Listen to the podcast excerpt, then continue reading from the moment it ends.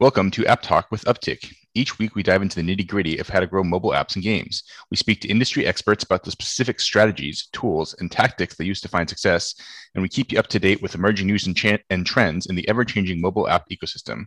My name is Xander Agosta, and I'm a growth lead here at Uptick. And joining me today are Warren, uh, co founder at Uptick, and Robert um, Garfinkel, uh, director of user acquisition at Celer Network. Awesome. Thanks for joining us, Robert. Be here. Yeah, absolutely. Uh, to get off, we our first segment is industry Ex- insights, where we shed some light on what's going on in the mobile app industry. Warren, you got a couple interesting articles this week. Do you want to kick it off? Yeah, for sure. I mean, let's see, where should we start? Um, so I think you know we have every week. I think we say we hope it's the last week. We have to talk about uh, the changes with with iOS, and right. it's it's never that last week. So this week it actually hit. I mean, first of all, I mean, you guys both do UA. How how you how you doing? How you hanging in there before we go into the actual news story? Uh, I'm I'm surprisingly. Uh, I mean, the sky hasn't fallen, so uh, doing okay so far. Yeah. Agreed. Xander. Yeah. yeah. I mean, it's sort of a big nothing sandwich. I think we sort of knew that if we were reflecting on it, but like our iOS campaigns are still basically the same as they were a week ago. I think the reason for that is the adoption isn't super widespread yet and i expect you know our measured roas to just go down from this point basically in a straight line. Um, but so far hasn't happened. It's going to be a little a bit of a slow burn. Yeah for sure. So as, as the drama unfolds um, i think this this was an interesting story that was on the radar today. So the headline is uh, apple is expanding its ad business on the cusp of att enforcement. Surprising no one Yeah, so uh, just to read a little blurb here, um, uh, sources tell Financial Times that Apple plans to expand its App Store business with a new ad slot appearing in the suggested apps section of the store search page. Um, since this article came out, like that, that that ad has actually gone live. Um, have you guys, uh, Robert? Are you an iOS user or Android these days? iOS user. iOS, and so have you guys seen this placement live? Uh, not in the wild, no, um, but I'm aware of of it. Mm you know the, the sort of like suggested tab it, it appears that it's basically you know just the same sort of thing that they already do as you know games you might like which right. is you know already tailored to your download history. Right. Um, so now you get to pay for it. Yeah now you now they're they're introducing the payola aspect of it um, which uh, was i think I, I kind of always anticipated. Right for sure. And uh, xander i want your thoughts in depth here because i know you do apple search work but um, I mean, before sort of just sort of framing like why we're talking about this. So there's a couple of there's a couple of camps here. Um, the you know the official uh, word from from from uh, well I'd say like uh, the, the off the record word from folks I've spoken to at Apple is like uh, there's there's not any sort of you know mysterious like aggressive play they're making into ad ad monetization like this is uh, i think they they would position that this is unrelated um, we'll leave it to the audience if they if they buy that uh, and then on the extreme other end, we have you know a lot of the UA industry with tinfoil hats saying like, ah, see, this is all tied to Apple's master plan of going heavy in advertising as they force out competitors like Facebook and Google and limit their uh, ability. So yeah, I mean, maybe uh, Xander, going going to you here for a bit. Uh, you know, you work in Apple Search. Uh, what do you think of this move? What do you think of the conspiracy theory? Uh, where, where where do you think the truth is here? Uh, um, I think broadly two things could be true, right? I think you know they you know they they may be saying this is unrelated, um, but they've signaled for a long time, years now, that they want to grow their services business. And advertising is obviously a giant business, and they've been running it profitably as a segment of the services component of their business for a while. So it doesn't really surprise me. Um, and if you just sort of looked at the way they were positioning themselves in the lead up to this, I mean, it's clear they want to control more of the user journey from acquisition to through content and through lifecycle. So, I mean, I think two things can be true. They may this might not be like actively aggressive, but it's certainly passively aggressive, and I actually expect this trend to continue uh, across more and more products over time.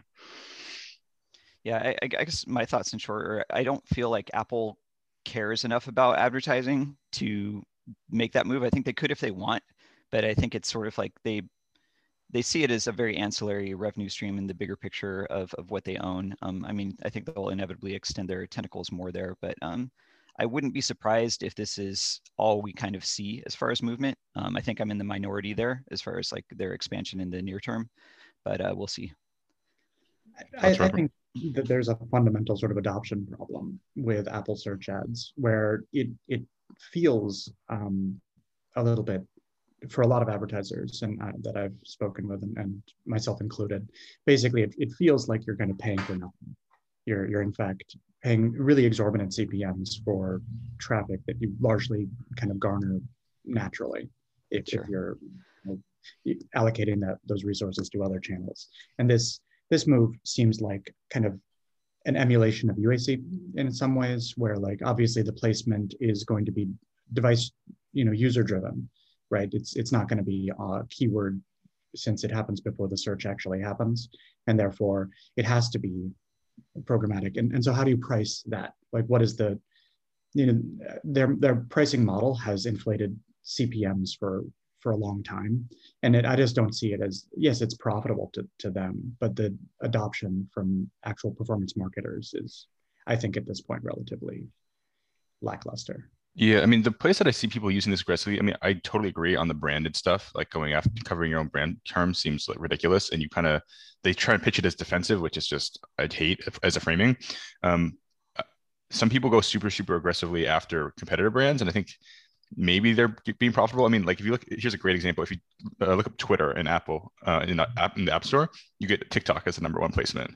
It's like, hmm, they're they're hemorrhaging money to do that steal. And I think there probably are some marketers who have you know really really valuable users who can go and steal competitor keywords and back it up profitably. But I mean, broadly, I agree with most of your statements. And I think that what really invalidates that sort of like aggressive um, posturing that you can take on, on Apple search as is really the the way that they um, sort of rank your keyword relative to like right. the rank the relevancy score or affinity score or whatever you, they they happen to be calling it now, or or if that is still kind of like a public facing thing, I'm not entirely certain.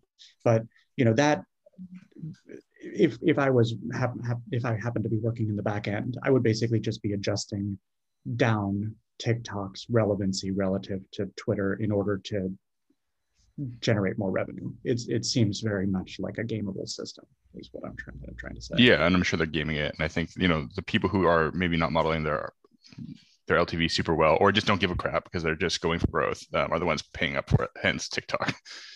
Yeah, I, I do think it does work in certain verticals. News, maybe, although that's a very small subset. So we have another news item in here, kind of related to the the privacy changes this week. Um, Xander, do you want to touch on the story? Yeah, for sure. So, you know, we promised last week we would stop talking about uh, ATT, and we uh, absolutely lied.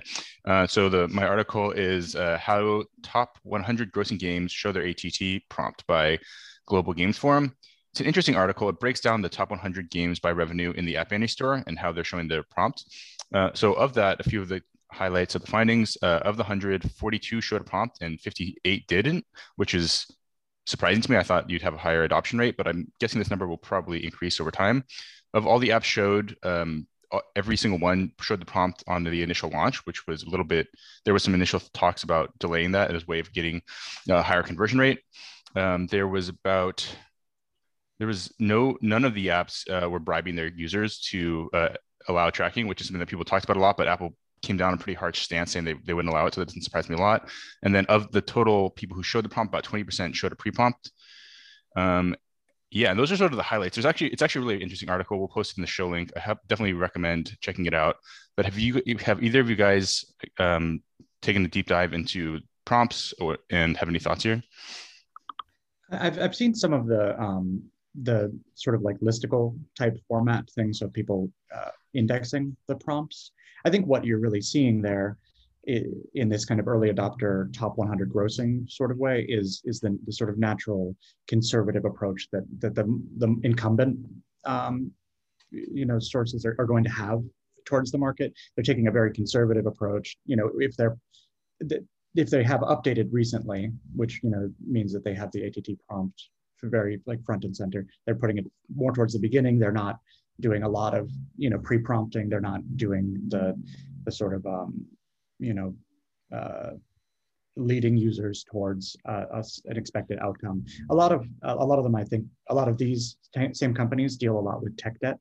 You know the the, the in the existing top 100 grossing is a very well established uh, like multi-year uh, sort of like list of, of, of, games. Some of them probably are um, difficult to to kind of like update on a routine basis and so are probably not actually compliant right at this point, but will become compliant in in the coming weeks and months. That's a Good point.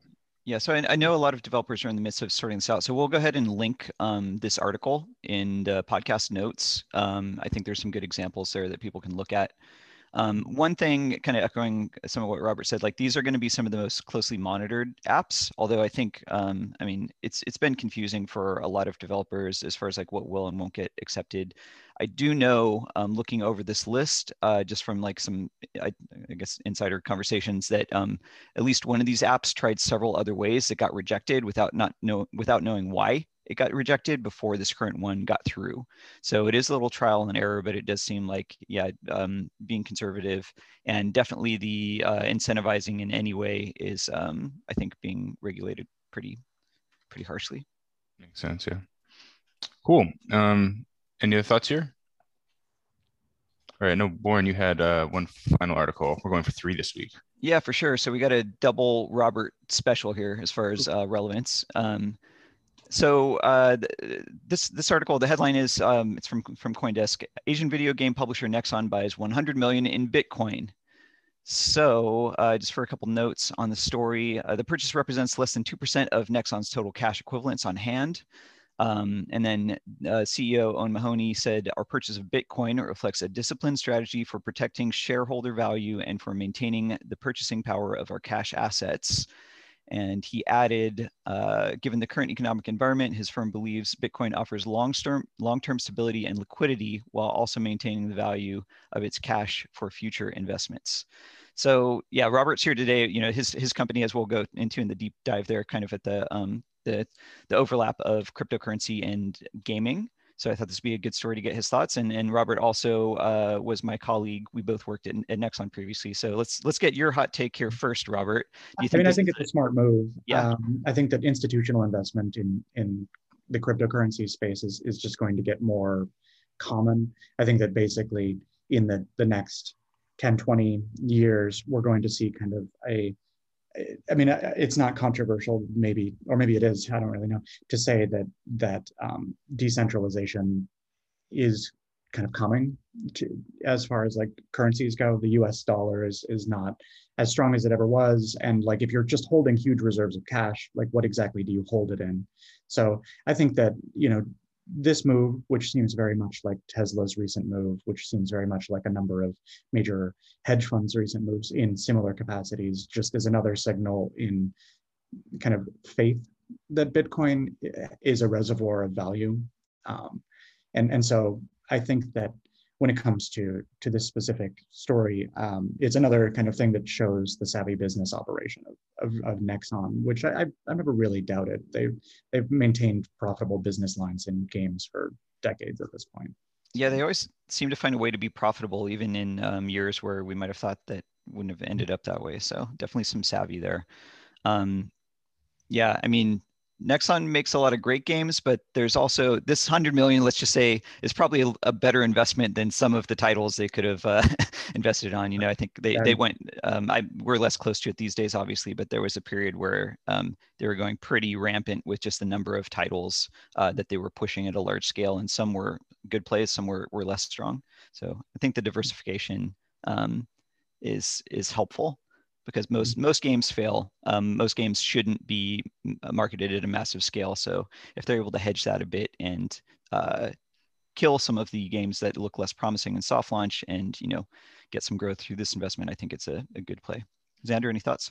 Yeah, sort of two different thoughts. I mean, one, it's pretty damning that just like fiat, uh, like a a pretty damning way of framing the, the future fiat currency that these big companies like this is safer than the US dollar or whatever, you know, whatever cash equivalents they're holding. It's pretty, it's just kind of a wild place that we're in now. And you're right, uh, Robert, this is not, they're not the first, right? This is like a common position to be taken now, which is just a crazy place the world is going. The other thing I was thinking about is these guys just have too much freaking money. Because if you look back a couple weeks ago, they were investing in like blue chip gaming companies, right? They bought a big piece by Namco and like was it Sega? I can't I can't remember. There's like four or five um, different companies they just put poured a bunch of money into. It was like a couple hundred million dollars, right? When when you get into the kind of the top ten publisher space in the gaming, everything is about diversification. It right. becomes about you know uh, trying to to spread your assets out to more places to find more talent pools. That's what it really comes down to once you are kind of up there. So. Yeah, totally agreed. It's just wild. Yeah. Anyway, those are my thoughts. Awesome. Uh, should we move on to our main topic or any other anything else in the news that we want to touch on? Unless you got something, Robert, I'm good. Cool. Let's uh, let's meet Robert. Get to know him a little better. Yeah, awesome. So, Robert, thanks for joining us. Uh, just to start off, let's talk, couple couple part question. Um, give us a little bit of background about yourself, and then what is Celer Networks and what do you do there? Sure. So, um, Robert Garfinkel, I lead the user acquisition and marketing efforts at um, a relatively early startup that operates in the, the real money gaming space um, and, and more broadly, the blockchain space called Celer Network.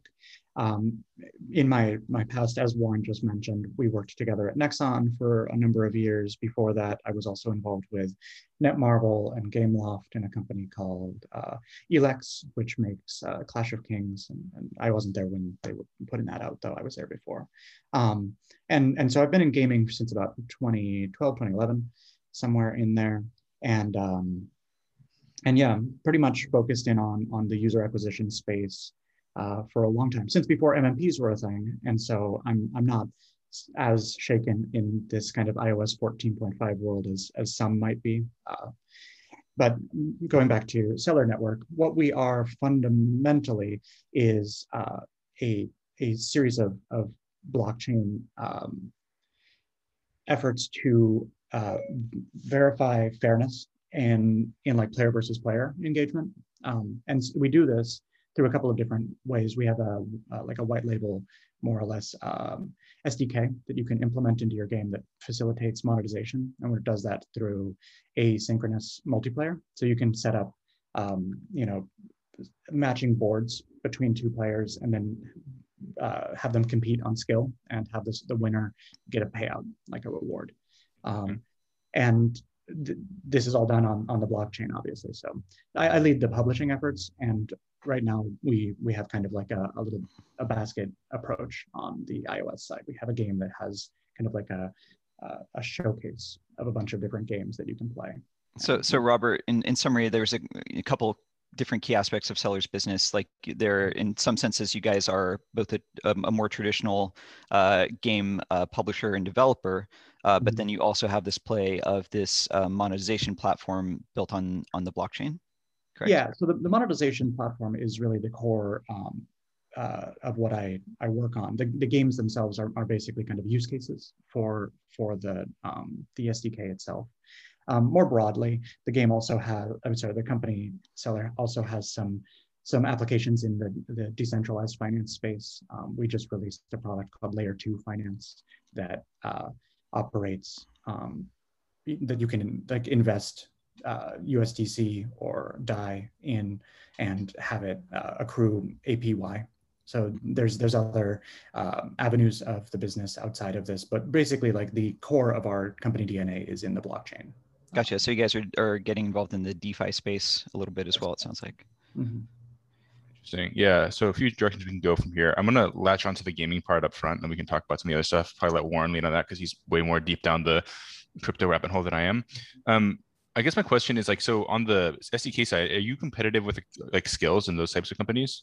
Yeah, effectively, those those um, you know skill-based real money gaming is an application of uh, a specific sort of um, uh, gaming that Skillz operates in pocket seven games. There's a couple other kind of core competitors in this capacity but as far as i'm aware no one else is really using um, a, a, sort of blockchain protocol to verify the veracity of their games. I don't i don't know specifically um, how that operates. And then because of the way that blockchain operates um, we have a very kind of specific elo for players, there's like a specific sort of uh, ranking or, or skill category that, that it kind of comes through over time. So our matchmaking is something that is, um, I think, a competitive advantage in a lot of ways.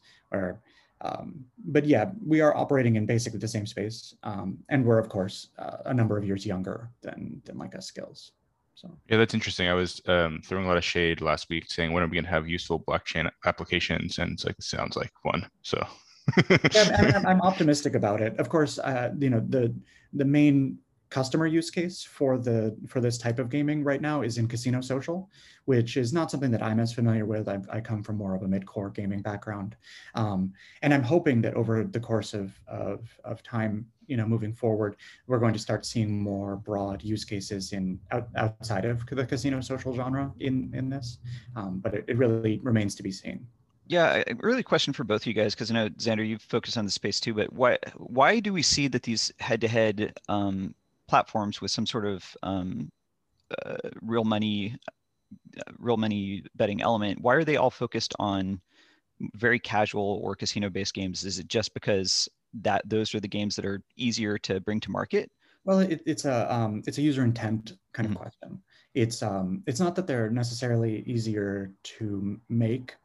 I mean, although they kind of are in some senses, uh, it's more well trodden uh, uh, you know game design concepts but it's much more about the user preferences right? Users who, who are operating in kind of the the to, to to make the direct analogy to like the competitive esports environment mm-hmm. users who are into you know overwatch or call of duty or league of legends or apex. They're yeah. pc gamers. They're not operating on a, a, real money basis. They're operating in a, in a kind of different space almost entirely. Um, where whereas uh, when it comes to um, the you know user preferences haven't really kind of come up to to meet um, this this new capability that is in the market. So that's why I think these these companies generally skew towards casino social because the users are the users for casino social already have the intent to uh, wager money. Basically. Right. No, I guess that makes sense. Yeah, when you think about more traditional esports, I think the driving factor for for most is not the financial aspect. Exactly. Yeah, agreed. So I actually think this is a huge opportunity. Um, and I think that there's going to be games that are doing exactly what we're describing, which are with a mid, more mid-core, hardcore competitive like esports scene, but then actually layering real money betting on top of it. I don't think anyone's doing this right now. I think someone should do it. I have a lot of thoughts there, and I think that there, someone will make a lot, a lot of money doing exactly that. And um, I've thought about this quite a bit, um, just thinking about game design. And I think that you can approach it from a couple different directions and without giving away too many of the ideas here. I mean, I'm going to, never mind. I'm going to give them away. Basically, you can have people bet. Um, if you have like an esports layer, though, like an actual esports competitive, interesting hardcore game, um, you can have people bet on themselves, but then you can also have those be streamed live and you could have other people bet on them. So I think there's a huge opportunity there. Um, thought about that a lot, maybe conversation for a different time. But yeah, I think that someone will make a lot of money in this space. In, in particular, with that specific avenue of thought, there, there are some other considerations. Basically, there's an exception in in the way that um, this is built around skill-based gaming. So basically, you can kind of like put up uh, uh, a table sort of stake and then you can win a pot um, in a skill-based environment. But it's not exactly the same when you're kind of like betting on a on a sports team. It's a little bit of a different um, sort of specific uh, set of regulations. So I don't know right. all about that necessarily, but I, what I can say is that the the sort of as you mentioned, and I've heard it before, this sort of like idea that you can create a streaming platform or something that allows you to bet on your esports. Uh, th- there are probably other complications in that that make it somewhat difficult. Yeah, not saying it's easy, but uh, DraftKings exists, and also this this type of stuff that you're doing exists, and it's not crazy to find a marriage on the line. Uh, Robert, you don't have to count, comment on this, but I can. It, it sounds like Celer's legal uh, department might be one of the least fun to work in between like all the considerations for uh, betting skill based. I mean, of, of course, there, there, are lots of concerns yeah. in, in this, but basically, like the the emphasis, I think, is in the correct place yeah. Um, which is on fairness, right? So like right. the idea is here to to kind of defend consumer interest, and that sure. is fundamentally what um, gets missed by a lot of big legal departments. For sure, and to be clear, I'm not being critical of the business model. Just that there's a lot of gray area or like emerging legal uh, areas of, of focus in in those those overlapping areas of work that that Celer is working on. So it's going to be mm-hmm. interesting to watch as the company evolves. Absolutely. Um, so, sort of backing up a little bit, um, you talked about how the sort of SDK and the platform is a core part of the business of the Celer mm-hmm. business. And I want to talk a little bit about what that means from a marketing and growth marketing user acquisition perspective. So can you talk a little bit about, you know, how this monetization is different, how your company's monetization is different than a typical gaming company and what that means for your user acquisition and growth strategy? So the single largest um, difference that you know then branches out into a whole bunch of like second order sort of consequences is that we do not um, utilize the standard IAP. Um, we don't use in-app purchases. We uh, operate our own payment facilitation, and we have like a very specific little carve out in the Apple policies um, for that, which is that they don't want to touch real money gaming.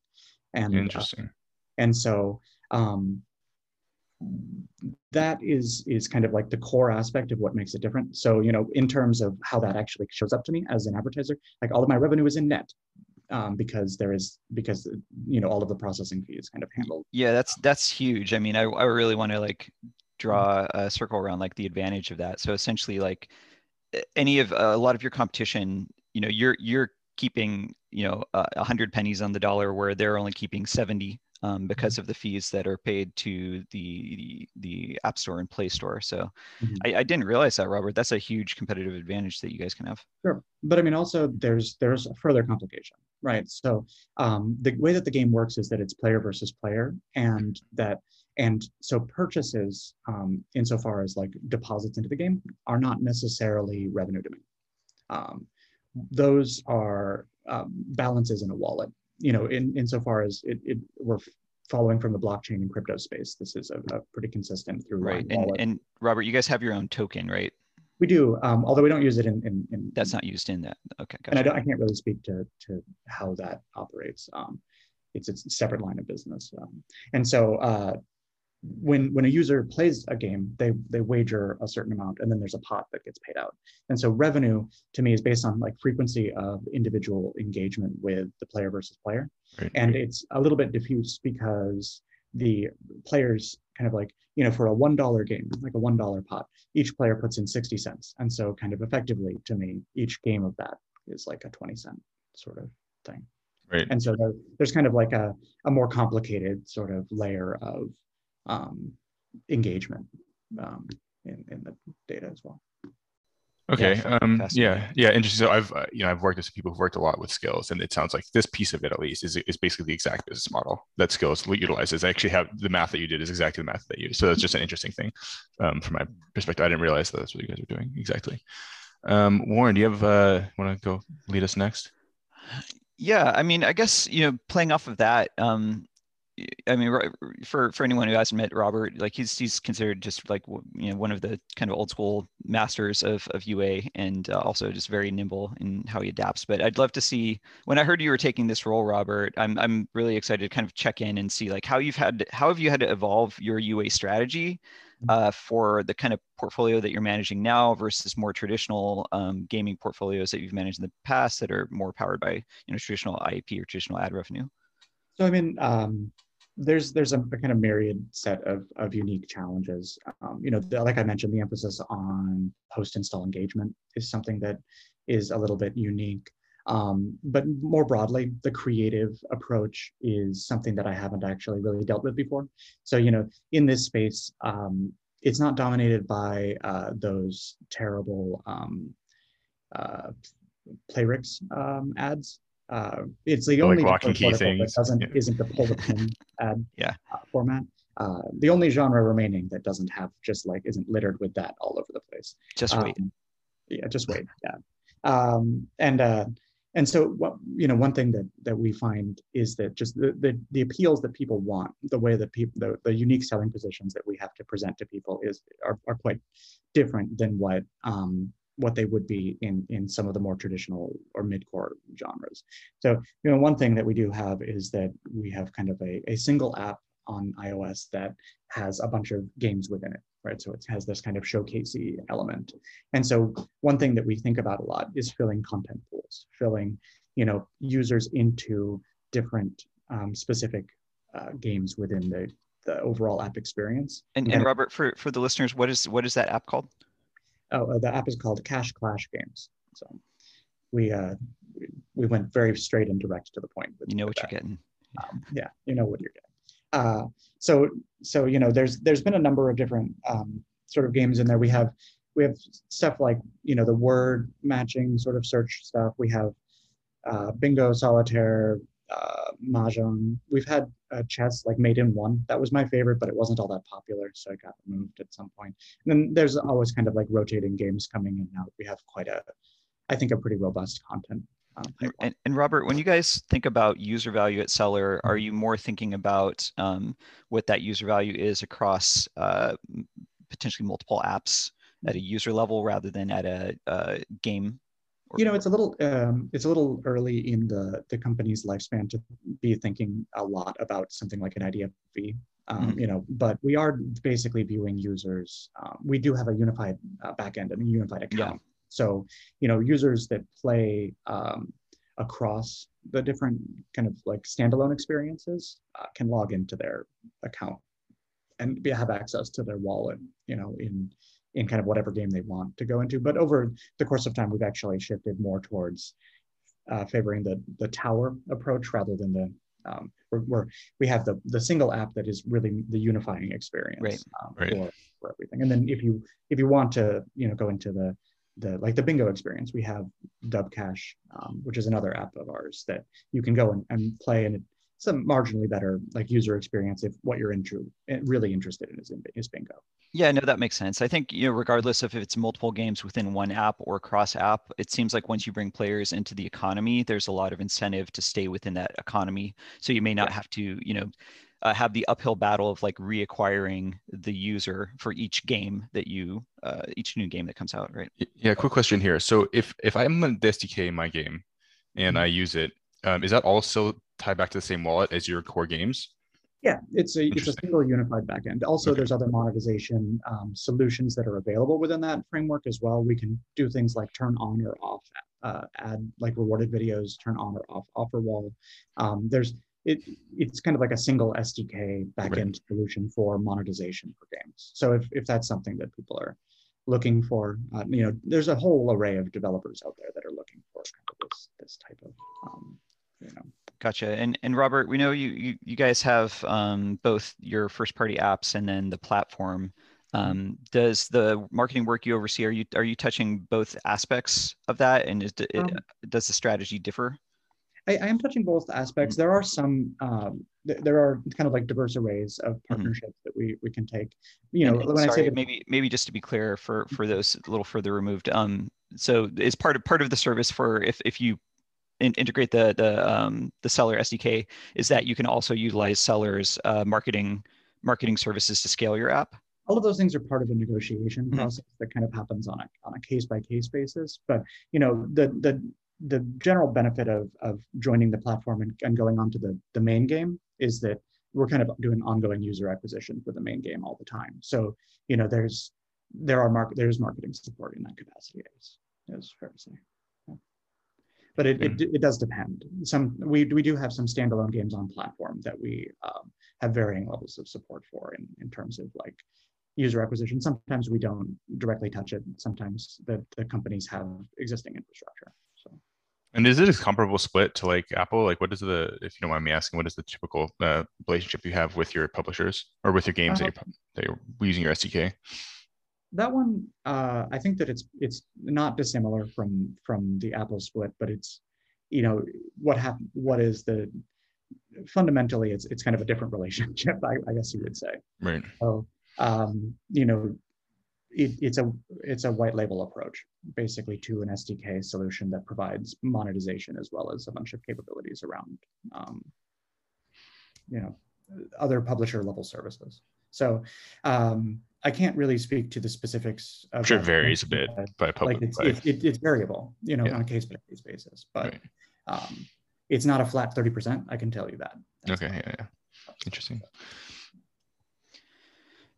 yeah i mean maybe you know just because we can't not talk about it let's why don't we touch on um, you know the, the ios 14.5 changes a little bit more in depth and i'm just curious robert um, i mean people are sick of hearing the industry talk about how they're adapting for this or not adapting but you guys have a pretty unique business model and specifically are you guys facing any unique either challenges or opportunities in how you adapt for the privacy changes with ios 14.5 um, yeah, I mean, like the benefit of so this game, this product launched in June of uh, 2020, um, and the uh, the team behind it, the my the, the founding team at Celer and and my my direct manager, a, a very smart guy, uh, Dr. Mo Dong, he um, he everybody kind of like knew that Apple was going to deprecate the IDFA at this point. So, in terms of how the game was set up and how our backend is set up, um, there's not fundamentally kind of like a scramble um, for for you know changes to process. Um, what it what this represents for us is a lot more moving uh, towards uh, sort of internal data sets, moving away from leveraging over leveraging external data, you know data partners, moving more towards uh, understanding user level engagement and kind of like stepping away from device level engagement. You know, on the user acquisition side, we will always be trying to mitigate um, CPI inflation because that's you know just a never-ending um, whack-a-mole game, trying to kind of keep CPIs in balance and keep you know the uh, the volume at, at an acceptable rate. But there's like a uh, there's a challenge in sort of deduplication. You know, there's right. a lot of existing users who re-download over time or who eh, you know exist in um, more than one device, and uh, and so the the the challenge for us as we step into this new more privacy centric way is is verifying not only that we're compliant with the the law. You know there are only certain states where um, real money gaming is allowed. We do need you know user location to verify that um, for legal purposes. And then we do need people's email to register an account. And so like we're moving further and further towards um, first party data you know, and, and further and further away from uh, leveraging third party, um, you know, profiling tools like, you know, what Facebook does and things like this. So right. I think as time moves on, we'll see that as a trend within the industry. Um, but for us, uh, the, the sort of unique challenge uh, was kind of built into the core product, I would say. Right. Yeah, I mean, it's interesting that you describe that because this is another proof point in my longstanding theory that this is just going to benefit people with resources and screw over everyone else. And it's like if you can build an internal tech stack to track, uh, you know, user level data, uh, it gives you a huge advantage. And small developers who can't are going to be host. Uh, so it's interesting to hear that again. I mean, we hear this over and over again. Um, yeah, that's that's a great point, Xander. Like that's a theme in all these changes. The barrier of entry of doing uh, functional um, good good performance based marketing has gotten so much higher. Yeah, so the rich are going to get richer. Okay, so sort sort of wrapping up. Um, a couple of sort of abstract questions here. Not abstract, but you take it a lot of different ways. I think broadly we were curious about how do you view the role of blockchain and cryptocurrency in the future of mobile, and you know how does it play a role in being able to mitigate revenue that you have to pay out to the platforms? And I guess like those are uh, two different questions. I guess yeah. So start with whichever you prefer. You know the uh, the the question of kind of how blockchain can factor in. I'm I'm very optimistic that blockchain represents a lot of uh, trust in the in moving into the future. Basically, like there's there's a lot of we're operating in a in a environment where truth and fiction have become really blurred I don't know if, if you've been living through the last several years of of the U.S. I was mostly hiding. Um, the, the one thing that that fundamentally blockchain provides that that most other platforms do not it, is the ledger. You know, there's the right. the ability to kind of like track something all the way through to the very beginning of its creation, and that I think will have broader application in gaming as time moves on, especially in, in regards to competitive gameplay and especially in regards to esports. Now, how that specifically expresses itself is a little bit of a remains to be seen.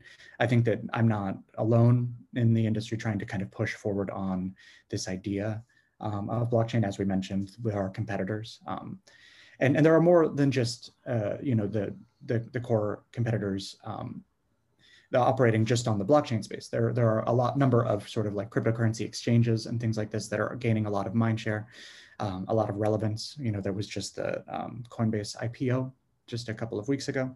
Um, what we're seeing by like writ large, I think, is um, kind of like maybe third wave globalization where you know first wave was almost entirely industrially based second wave was almost entirely commerce based and now third wave i think is almost entirely going to be finance based and moving away from these sort of like sovereign um, operations when, when it comes to the way that we think about how our money is is kept and how we retain value long term and how we invest um, Robert, I, I got Oh yeah, go ahead. I oh mean, no, I was, I was just going to say, do you do you see part of part of this evolution um, from Celer's perspective? I mean, is there a role that NFTs have in this? I mean, that seems like another area of obviously uh, with a lot at of. At this point, it's it's a it's a topic of conversation, mm-hmm. um, and and NFTs are are fairly uh, fascinating um, as a as a subject, but at, at where we sit right now, we're not trying to create kind of like unique content tokens. We're, we're trying to kind of create um, a layer that allows for scaling on, in in like a, tr- a, a full truth environment, right? So yeah, like, that makes sense. Uh, on the blockchain. So it's a little bit of a different um, appeal. But that being said, I, am the the founding team of Celer. I think are a bunch of very uh, bright people that come from the blockchain space, and yeah. I, I, I wouldn't be surprised uh, if you know we had something at some point. Sure, and I'm sure there's a, lot of brainstorming, but like the obvious place seems like types of trophies, right? Um, that can be maybe even functional in some way. Like you know, if you could have a trophy that could actually be staked uh, for or something in the future. I don't know. I think it's I think it's very blue ocean as far as the role that NFTs can. I I've come full uh, 180 on on my view of NFTs in the last few weeks. Um, you can just keep imagining more and more use cases.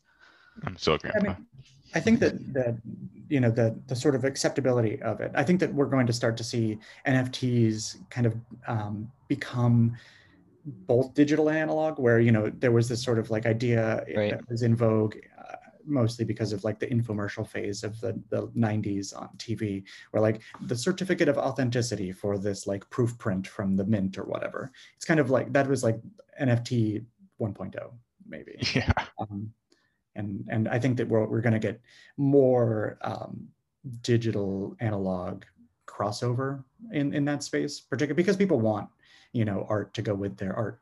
Uh, I would say, yeah. Yeah, for sure. Okay, well, really interesting stuff. Thank you so much for talking to us about this. Is there anything else specifically related to these topics that we haven't touched on that you want to call out before we wrap up? Um, no, not not at this point. Cool. Warren, any other thoughts here? No, just uh, this is this is a really uh, interesting interview, uh, Robert. We got to touch on a lot of topics that I think um, we don't get to touch on with other people in the game development space. So really excited to see the future of Celer. Um, uh, with bold ideas like this, you know, they, they, either tend to be wildly successful or crash and burn. Uh, obviously, we hope it's the former for you and the team. Um, but it's going to be really exciting to see how how things evolve. Um, if people want to learn more about either Celer or um, uh, reach out to you in any way, what's the best way to get in touch? Um, I would say that you can reach out to me on LinkedIn. I'll um, change my settings so that it uh, allows for third third connection You beware of the Upptic deluge. No, I'm just joking. Um, okay, cool. Let's move on to our last segment, uh, app of the week. Uh, Robert, did you bring an app this week? Oh yes, I uh, so I recently uh, got a new phone. I got the 12 mini, and um, in setting it up, I discovered widgets as a thing. And like Fun. you guys are on video, but not everybody is, and I'm just going to bring this up. So I have this like widget board specifically, all based on one single app. It's called and I'm going to make sure to get this right because there's another one that's aggressive and wants mindshare, but this is a better app. It's called uh, Keto App, like Keto Diet Tracker. Uh, you can find it at keto k-e-t-o dot app it's like made the the developer of it is like literally somebody's name.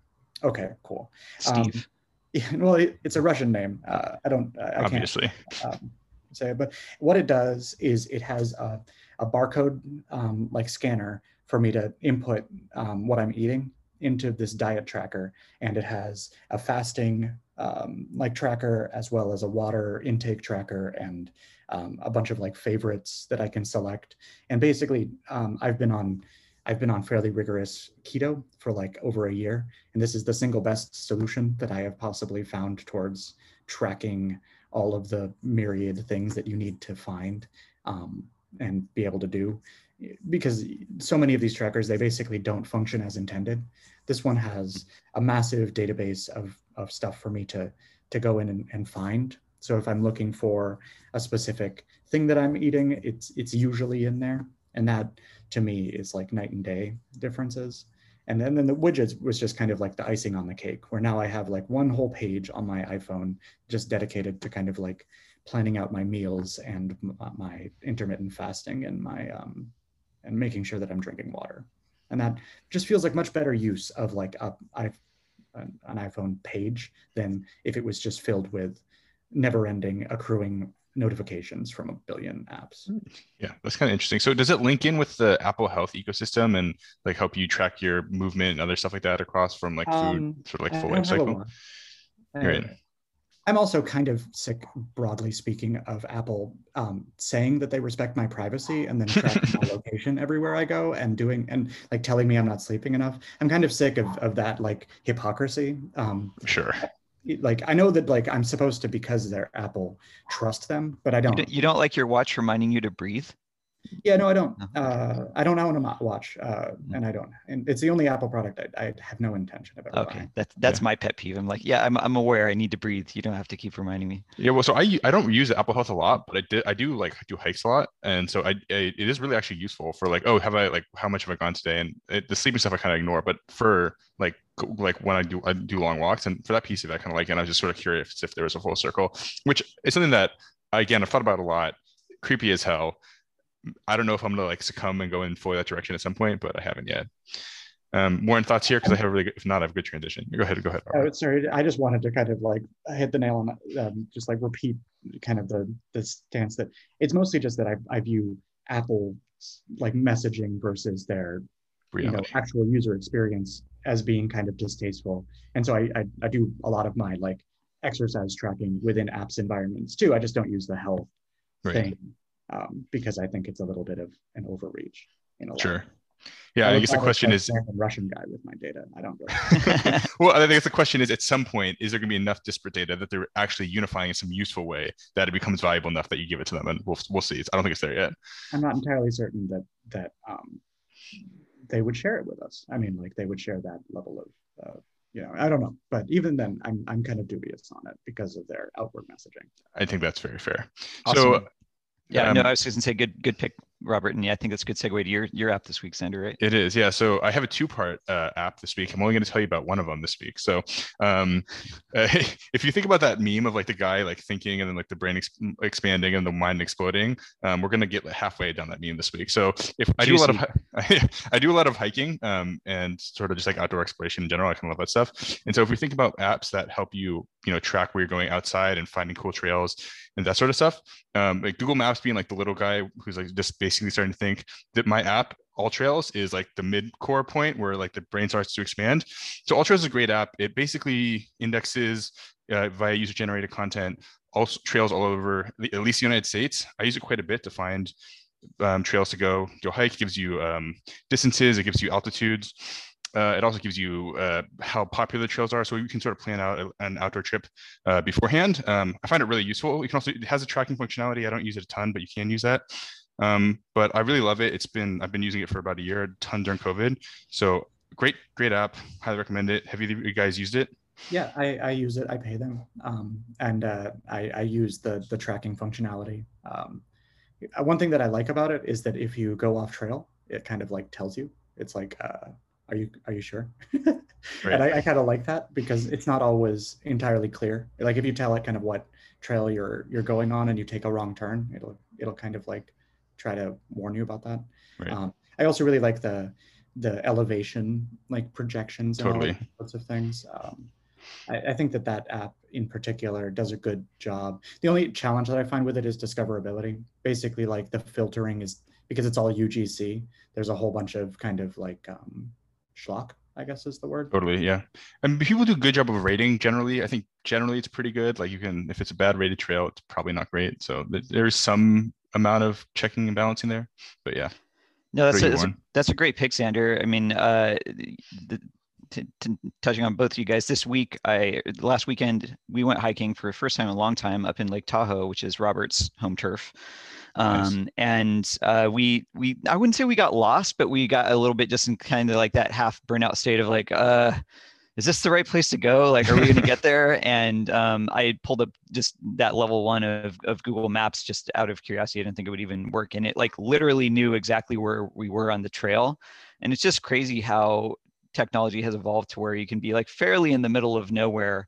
And Google Maps not only knows like your your general area, but like has the entire trail and will show you where you are on the path to the destination. It's it's yeah. fascinating. So if yeah, I, I definitely want to check out AllTrails from next hike uh, after this. Yeah, and then um, next week, t- tune in next week, uh, Robert, to find out the mind exploding app that is in the same space. It's it's really good. It's one of my favorite apps. Cool. I'll check it out. Awesome. Uh, I guess I'll go to mine now. So um, I'm trying to keep everything in theme this week. So I've got another blockchain tangential uh, gaming pick. So this is an app called Bitcoin Blast by a company called Bling Financial.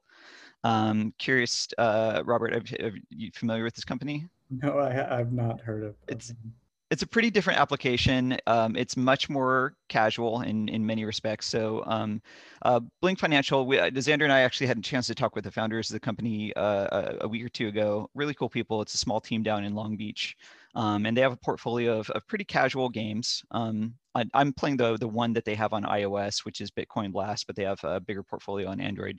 And basically, it's very traditional casual mobile games, your match three, your line drawing mechanics, um, but uh, you win Bitcoin. And I was I was pretty skeptical of it. I haven't actually cashed out yet, but you know I played for a while. I drew some lines. I, I blasted some some uh, bubbles and uh, I checked my wallet and it's like I had like you know like four four satoshis or something. Um, but it's a really interesting model because I mean these game genres have been you know very well trodden to say the least. Um, but I found myself actually wanting to keep playing just because of the like if they were giving me like a penny I, I wouldn't care. Like I wouldn't want to keep playing, you know. But the fact that it's like this fraction of a fraction of a Bitcoin, it's like, yeah, but it's a Bitcoin, you know. It's like, and I know that that's stupid, um, and I know how worthless what I'm actually getting is. But it kept me engaged, and I think it's actually like a very um, smart play. And and you know, when we spoke to the founders, they said that their their audience is not really people that are deep into cryptocurrency. It's um, you know, just like you know your someone's aunt and uncle that are like, oh yeah, I heard about Bitcoin. You can win Bitcoin playing this app. So yeah, cu- curious. Um, uh, Xander, have you? I know you you, you got to speak to this founders as well. Do you, do you have any thoughts on on the app or the company? I haven't downloaded the app yet. Um, it's an interesting company. I mean, they're basically arbitraging the value of Bitcoin against the uh, value of ads that they're serving to their users. Uh, I mean, they seem to be doing super well. I mean, they got to be massive without any UA. So, I mean, kudos to them. I hope they I hope they do well. Yeah, really strong um, ad monetization uh, in the app. That you you are watching a fair amount of of ads. So I think the math probably works out pretty cleanly. Um, you know that they're generating ad revenue at an expected rate, um, and effectively slicing off a portion of that for uh, their players. Um, Robert, do you have any thoughts on on that kind of business model? Uh, we actually uh, basically have thought about something similar, although I'm not specifically with Bitcoin. Um, that's mm-hmm. an interesting application, uh, you know. But when it comes to the the sort of like um, the way in which we've always we've, we've always thought about things in terms of this kind of like player versus player mentality. That doesn't necessarily invalidate this sort of thing, but I absolutely love seeing this sort of use case of um, of gaming being brought to to sort of like a not exactly but sort of like a crypto layer right so it's it's I've, I've seen kind of like the growth of this type of app and, and I'm really interested to see kind of where these things go from here. I'm glad you got to speak with them. That sounds like a cool conversation. Yeah, Definitely for sure. I think we're all uh, interested to see how these disciplines overlap, um, crypto and uh, gaming and blockchain in general. And Robert, it's been really fascinating to get your perspective here today. Thank you so much for uh, for joining us. Yeah, awesome. Um, Robert, is there anything you want to plug before we write out? Um, uh, check us out. Uh, Celer Network. You can Google us. Um, you know, layer two finance is kind of in, interesting. It, it's not exactly what I touch. Come play Cash Clash games. Um, win some money. There are actual, uh, you know, there are actual whales in the game that have actually generated a ton of money. So if you're good at any of these games, um, it, it, can be actually pretty impactful. Um, but more broadly, uh, add me on LinkedIn. Say hey. I'm always glad to make more industry friends. Awesome. Warren, do you want to take us out? Yeah, for sure. So today's uh, episode of App Talk is brought to you by the team at Upptic. So here at Upptic, we provide automation tools and full stack growth marketing services for app developers. So if you could use some help growing your app, definitely reach out to our team. Uh, the website is upptic.com. That's U-P-P-T-I-C.com. Awesome. Talk soon. Thank you.